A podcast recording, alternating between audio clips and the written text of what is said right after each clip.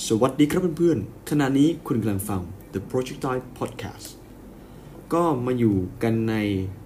EP ที่ 3 แล้วนะครับ เรื่องของ Who is Newton นะครับในพาร์ทที่ 2 ก็ห่างเหินไปนานหน่อยนะครับพอดีช่วงนี้มีงานเยอะนะครับ แต่ก็จะพยายามปล่อยวิดีโอสัปดาห์ละครั้งนะครับ ถ้าช่วงไหนขยันหน่อยก็อาจจะปล่อยวันละ 4-5 คลิปเลยนะครับอะสำหรับวันนี้เราก็มาต่อกันนะครับในเรื่องของประวัติ นิวตันอีกแล้ว คือเนื่องจากผมคิดว่านิวตันเนี่ยเป็นคนที่น่าสนใจนะครับ ก็อาจจะทำเรื่องนิวตันเยอะมากๆ แล้วก็อาจจะเจาะรายละเอียดชีวิตเขาอย่างมากนะครับ ถ้าท่านใดต้องการให้มันกระชับอะไรก็มาบอกได้นะครับ หรือหานี่น่าจะ 10 EP 10 10 part ได้นะครับนิวตันคนเดียว เพราะว่าใจจริงๆ อยากจะเล่าประวัติแบบละเอียดเลยนะครับ ประวัติโดยสังเขปนี่น่าจะหาดูได้ในช่องทางอื่นนะครับ แต่ว่าประวัติแบบละเอียดนี่จากที่สืบค้นมานี่ไม่ไม่มีนะครับอะเพราะฉะนั้นวันนี้เราก็มาต่อกันในสิ่งที่นิวตันค้นพบนะครับ จากครั้งที่แล้วเนาะที่นิวตันเป็นเด็กมีปัญหานะครับ ในวันนี้นะครับเราจะมาพูดถึงแรงบันดาลใจที่ทำอย่างไรจึงเกิดไอแซคนิวตันนะครับ คือคล้ายๆเป็นจุดเริ่มต้นของวงการวิทยาศาสตร์ของเขานะครับ ที่เคมบริดจ์นะครับในปี 1664 เนี่ยก็คือมีศาสตราจารย์ Lucasian คนแรกนะครับของมหาลัยศาสตราจารย์ Lucasian เนี่ยก็คือศาสตราจารย์ที่มีความรู้ด้านคณิตศาสตร์นะครับชื่อเดียวกับนิวตันเลยก็คือไอแซคนะครับบาร์โรซึ่งก็คือเป็นอดีต sizar นะครับของมหาลัยของวิทยาลัยทรินิตี้ที่เดียวกับนิวตันเลยนะครับแต่อายุอาจจะแก่กว่าหน่อย เป็นผู้ที่มีความรู้ทั้งเรื่องภาษากรีกเนาะอันนี้พื้นฐานเทววิทยา และสิ่งที่สำคัญอีกอย่างหนึ่งนะครับคือความรู้ด้านเรขาคณิตนะครับ ซึ่งความรู้เรขาคณิตเนี่ยส่วนมากจะเป็นองค์ความรู้ของกรีกนะครับ แล้วก็โลกมุสลิมสองโลกนี้มีความสามารถมาก ๆนะครับในเรื่องของเรขาคณิต หากใครไปดูพวกมุสลิมเนี่ยนะครับมัสยิดที่เป็นมัสยิดแถบนั้นน่ยจะมีรูปร่างรูปทรงเรขาคณิตอย่างเยอะเยอะแยะมากมายนะครับเขาออกแบบการสร้างอย่างวิชาพิชคณิตนะครับอัลจิบ้าเนี่ย มันก็มาจากชื่อของนักคณิตศาสตร์ ชาวมุสลิมท่านหนึ่งเหมือนกันนะครับผมไอแซคบาโรผู้นี้เนี่ยก็เป็นคนที่สอบนิวตันเข้ามานะครับ โดยวิชาที่เขาใช้สอบคือวิชาเรขาคณิต ที่เป็นหนังสือของยูคลิดนะครับ ชื่อว่า The Element นะครับ หากใครเคยศึกษาเนาะ The Element เป็นหนังสือที่ยูคลิดเขียนขึ้นมานะครับ จะมีการพิสูจน์บทพิสูจน์ทฤษฎีเยอะแยะมากมายที่เป็น เรขาคณิตยุคเก่านะครับถ้าใครเคยเรียนมาเนาะอาจจะรู้จักทฤษฎีบทพิทาโกรัสนะครับ ซึ่งทฤษฎีบทพิทาโกรัสเนี่ยพิสูจน์ง่ายที่สุดก็คือเอาด้านนะครับสด้านประกอบมุมฉากยกกำลังสองยกกำลังสองบวกกัน จะได้เท่ากับด้านตรงข้ามมุมฉากทั้งหมดกำลังสองอันนี้คือพิสูจน์ง่ายๆนะครับ แต่ตัวของ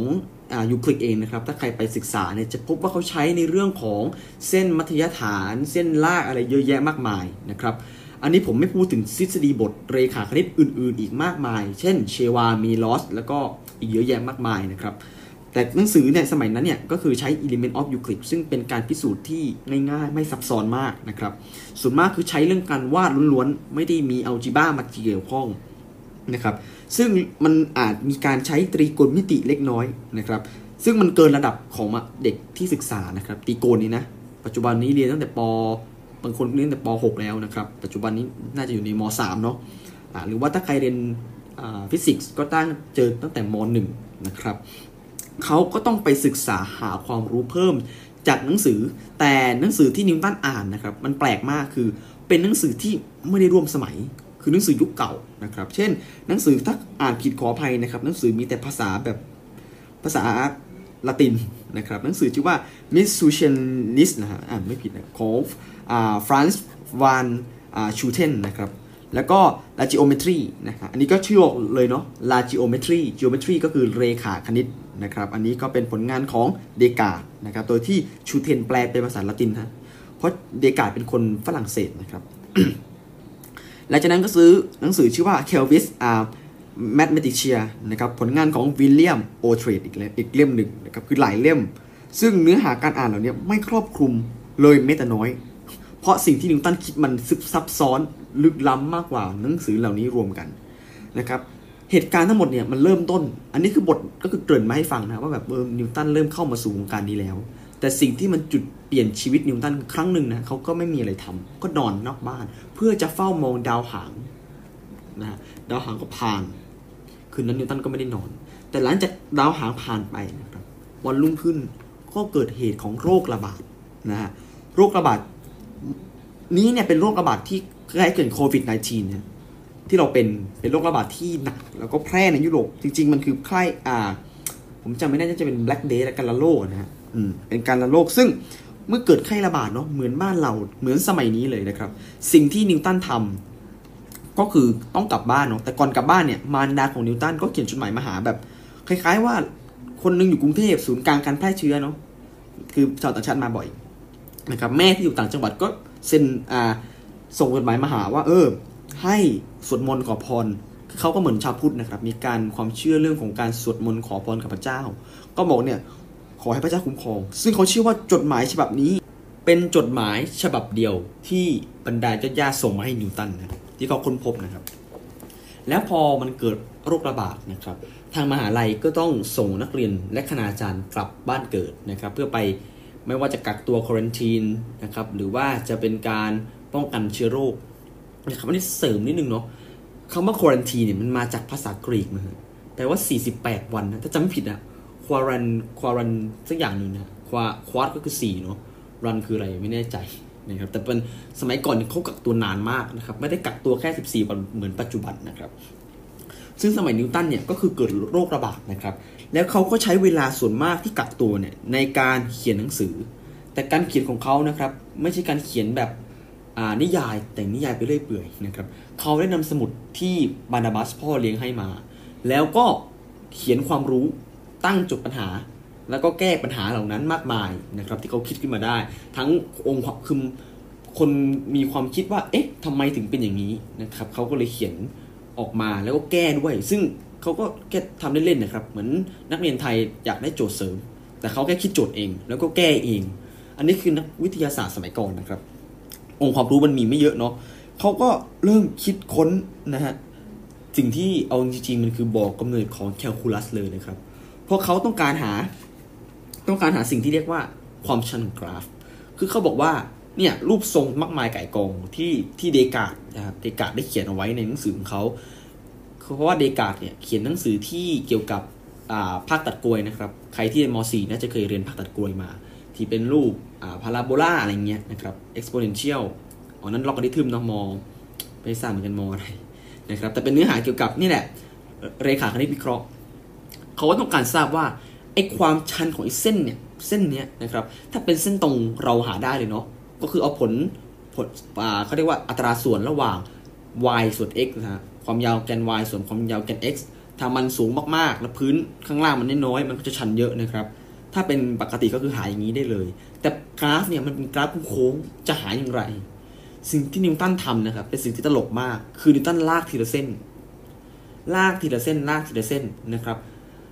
ซึ่งแต่ละเส้นเนี่ยมีความห่างกันน้อยมากๆเนาะที่เคยบอกไปแล้วเนาะนิวตันเขาเขียนเหมือนเป็นใยแมงมุมนะฮะเพราะฉะนั้นเนี่ยเขาเห็นความต่างเล็กๆเหล่านั้นนะครับต่อมาเนี่ยเรารู้ว่านี่คือการหาเขาเรียกว่าหา differential นะครับก็คืออนุพันธ์ในภาษาแคลคูลัสยุคหลังนะครับ อนุพันธ์ก็คือการหาผลต่างของเส้นแต่ละเส้นที่พลอตเนี่ยแต่หาอัตราส่วนที่มันน้อยมากๆจนเข้าใกล้ศูนย์นะครับไอความเข้าใกล้ศูนย์นี่แหละ เป็นสิ่งหนึ่งที่เป็นปัญหาจักรวาลเช่นกัน หลายๆ คนคงรู้จักคำว่าอนันต์นะครับ ก็คือมากมายมหาศาลจนหาที่สุดไม่ได้ แต่มันก็มีสิ่งที่ตรงกันข้ามกับอนันต์ก็คือกนิษนัน อันนี้คำศัพท์ใหม่นะครับกนิษนันเป็นคำศัพท์ที่หลาย ๆ ท่านน่าจะไม่เคยเจอในชีวิตนี้มาก่อนนะครับ ภาษาอังกฤษใช้คำว่า infinitesimal อ่านผิดขออภัยนะครับ พอดีไม่ค่อยคล่องอังกฤษ infinitesimal อันนั้นคือ infinite ใช่ไหม infinity อะไรเงี้ย มันเป็นแนวคิดในเรื่องของความเป็นอนันต์แต่กนิษกนิษเนี่ย ถ้าผมจำไม่ผิดนะครับ รากศัพท์มันแปลว่าเล็กนิดน้อยอะไรเงี้ย อ่า เพราะฉะนั้นกนิษนั้นก็คือความเล็กที่เป็นอนันต์นะครับ เช่นเขาถามว่าเนี่ย สมมติเนี่ยไอ้ศูนย์จุดศูนย์ศูนย์ศูนย์ศูนย์ศูนย์ศูนย์มันมีหนึ่งโผล่มาหลักที่ล้านห้าอย่างเงี้ยนะครับ มันก็คือค่าค่าหนึ่งที่มีความน้อยมากๆ น้อยจนแบบเขาเรียกอนันต์ด้านลบอะครับ อืมอนันต์มันจะมีด้านบวกกับด้านลบกนิษนันนี่เป็นอนันต์ด้านลบ นะฮะตอนแรกที่นิวตันคิดเนี่ยเขาคิดเรื่องของการหารไม่ลงตัว คือเขาคิดเรื่องของถ้าเด็กมปลายจะเรียนแล้วเรื่องของการหารด้วยศูนย์คือจำนวนหนึ่งหารด้วยศูนย์เหมือนคุณมีเค้กก้อนหนึ่งคุณหารศูนย์เนี่ย มันหารไม่ได้นะครับนิวตันเคลมว่าจริงๆมันเขาใช้คำว่าไม่ชัดเจนหรือว่าระบุไม่ได้ดีกว่า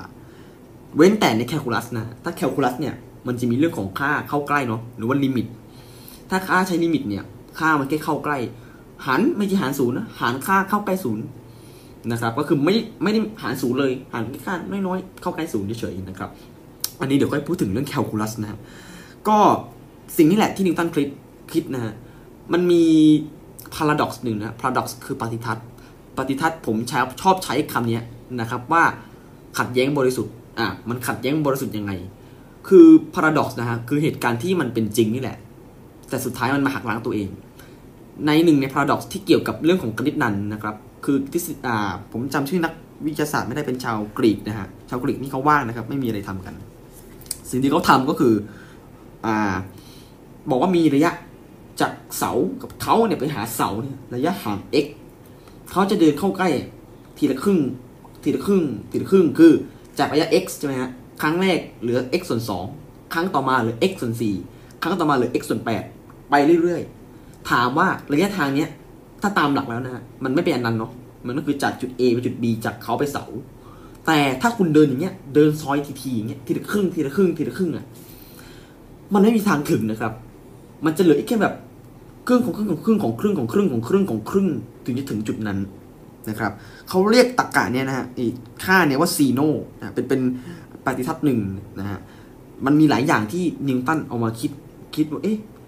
ข้ามควรถึงเรื่องกนิษนันนะมากกว่านั้น คือนิวตันคิดเรื่องของกนิษนันมากกว่าอนันนั้นอีกทำให้ถ้าเราไปเรียนแคลคูลัสเนี่ยจะรู้ว่าคณิตนันเป็นหัวใจหลักของแคลคูลัส ก็คือค่าที่มันน้อยมากๆ เป็นอนันต์นะครับ มันเป็นค่าที่น้อยมากๆ จนเกินกว่าการประมาณของมนุษย์ได้อันนี้ก็เป็นสิ่งหนึ่งที่นิวตันคิดคิดนะฮะ ในปี 1665 เนาะก็คือแป๊บเดียวเองหนึ่งปีหลังจากที่เกิดเหตุการณ์อ่า นิวตันสอบนะฮะก็คือปีที่มันเริ่มเกิดโรคระบาดนี่แหละนิวตันก็เขียนต่อในเรื่องของกลไก อันเนี้ยผมขอ spoil นะ มันคือการกำเนิดของกลศาสตร์เช่นกัน เพราะฉะนั้นเวลาของนิวตันช่วงนี้เป็นการถือกำเนิดของสองวิชาใหญ่ ในวงการคณิตศาสตร์และฟิสิกส์อย่างมาก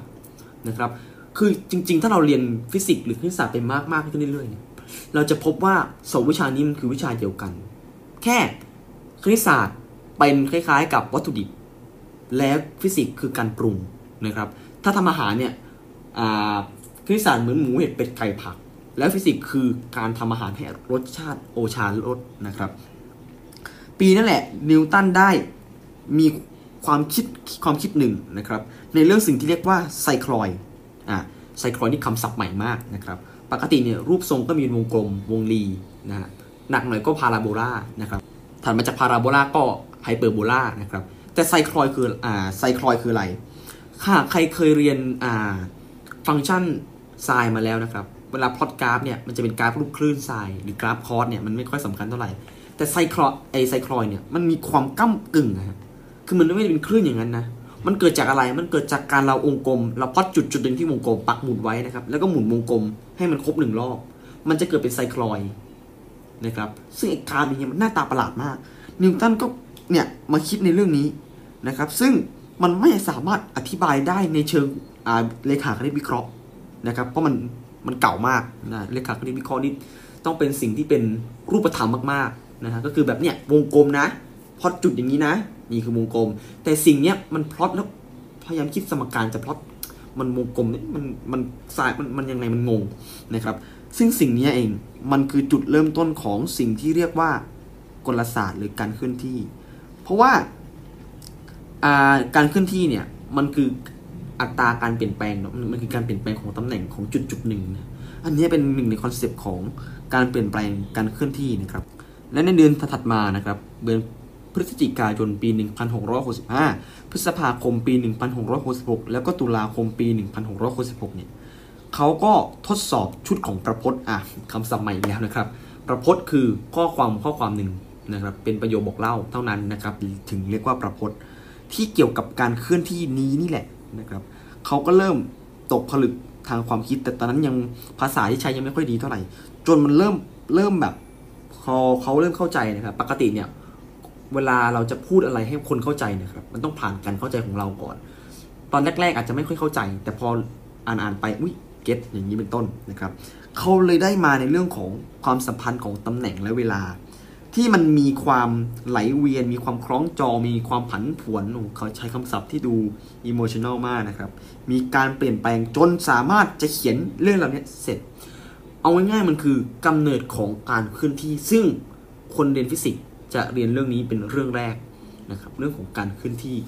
ไม่ว่าจะเส้นตรงอะไรก็ตาม เป็นคำพูดหนึ่งนะครับของนักปราชญ์ชาวกรีกที่ชื่อว่าเฮราคลิตุสนะฮะ เฮราคิตุสเคยบอกว่าไม่มีสิ่งใดคงทนยกเว้นการเปลี่ยนแปลง ปรัชญาดูเป็นปรัชญาที่ดูย้อนแย้งนะครับนี่แหละผมชอบเรียกว่าขัดแย้งบริสุทธิ์มันขัดแย้งกันแต่แบบ ขัดแย้งแล้วมันดูดีฮะเออขัดแย้งกันแล้วมันดูส่งเสริมกันนะครับผมจะใช้คำว่าขัดแย้งบริสุทธิ์นะครับนี่คือสิ่งที่นิวตันคิด มันเป็นความสัมพันธ์ของ space นะครับแล้วก็ time อะเราไม่ได้เอาไป mix กับเรื่องของปริภูมิเวลานะครับ space คือตำแหน่งพื้นที่ time คือเวลา มันคือความสัมพันธ์ของตำแหน่งและเวลานะครับ นี่แหละเขาเลยเรียกเอาง่ายๆ คือจริง ๆ แล้วเนี่ยกลศาสตร์นะครับ ปัจจุบันเนี้ย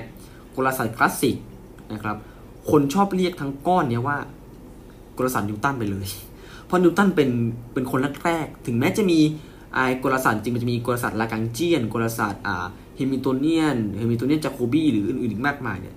แต่เขาเคลมให้นิวตันเลย เพราะนิวตันเป็นคนแรกๆที่คิด แล้วนิวตันเนี่ยนะคิด อันนี้ spoil อีกแล้วนะ EP ถัดๆไป เราจะเล่าให้ฟังว่านิวตันอะคิดยังไง แล้วคนอื่นคิดยังไง มันจะมีการโต้เถียงขัดแย้ง ในยามเนี้ยที่นิวตันอยู่คนเดียวเนี่ยนะครับ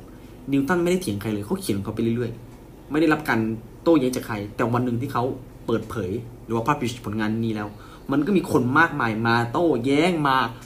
หลายๆอย่างมาเคลมมามากมายไก่กองนะครับ นั่นแหละทำให้เราได้พบว่าชีวิตเรานะครับ มีเวลาช่วงหนึ่งเนี่ยอย่างช่วงโควิด -19 เนี่ยหลายๆคนก็เล่นติ๊กต็อกกัน อย่างสนุกสนาน แต่ถ้าตัดไปที่นิวตันคือสมัยนั้นมันมีไม่มีโทรศัพท์นะครับเขาก็หาความรู้นะฮะผมคิดว่าถ้าเราใช้เวลาในการควอรันทีนเนี่ยในการทำบางสิ่งบางอย่างเนี่ยเราเปลี่ยนโลกได้เลย หลายๆคนเปลี่ยนนะฮะแม้จะ TikTok เองแหละเขาก็เปลี่ยนจากคนที่ไม่กล้าแสดงออกเป็นคนกล้าแสดงออกนะครับก็อยากฝากไว้ประมาณนี้ในใน episode นี้นะครับมันไม่ได้มี ความล้ำเลิศผมแค่อยากจุดประกายอีกอย่างหนึ่งคือนิวตันเนี่ยเป็นแรงบันดาลใจที่ดีสำหรับทุกท่าน ตั้งแต่ชีวิตตอนเกิดเขาผลงานที่เขาเริ่มสร้าง แล้วสุดท้ายแล้วเขาตายยังไง ให้คนทั้งโลกยังจำเขาได้อยู่ผ่านมาแล้วเกือบ 200 ปี คนยังจำชื่อหมอนี่ว่าไอแซคนิวตันคือใครได้อยู่นะครับ EP นี้นะครับ EP ที่ 3 ก็ขอเล่าคร่าวๆนะครับ ประมาณนี้รอติดตาม EP ถัดไปได้ นะครับสำหรับวันนี้ก็สวัสดีครับ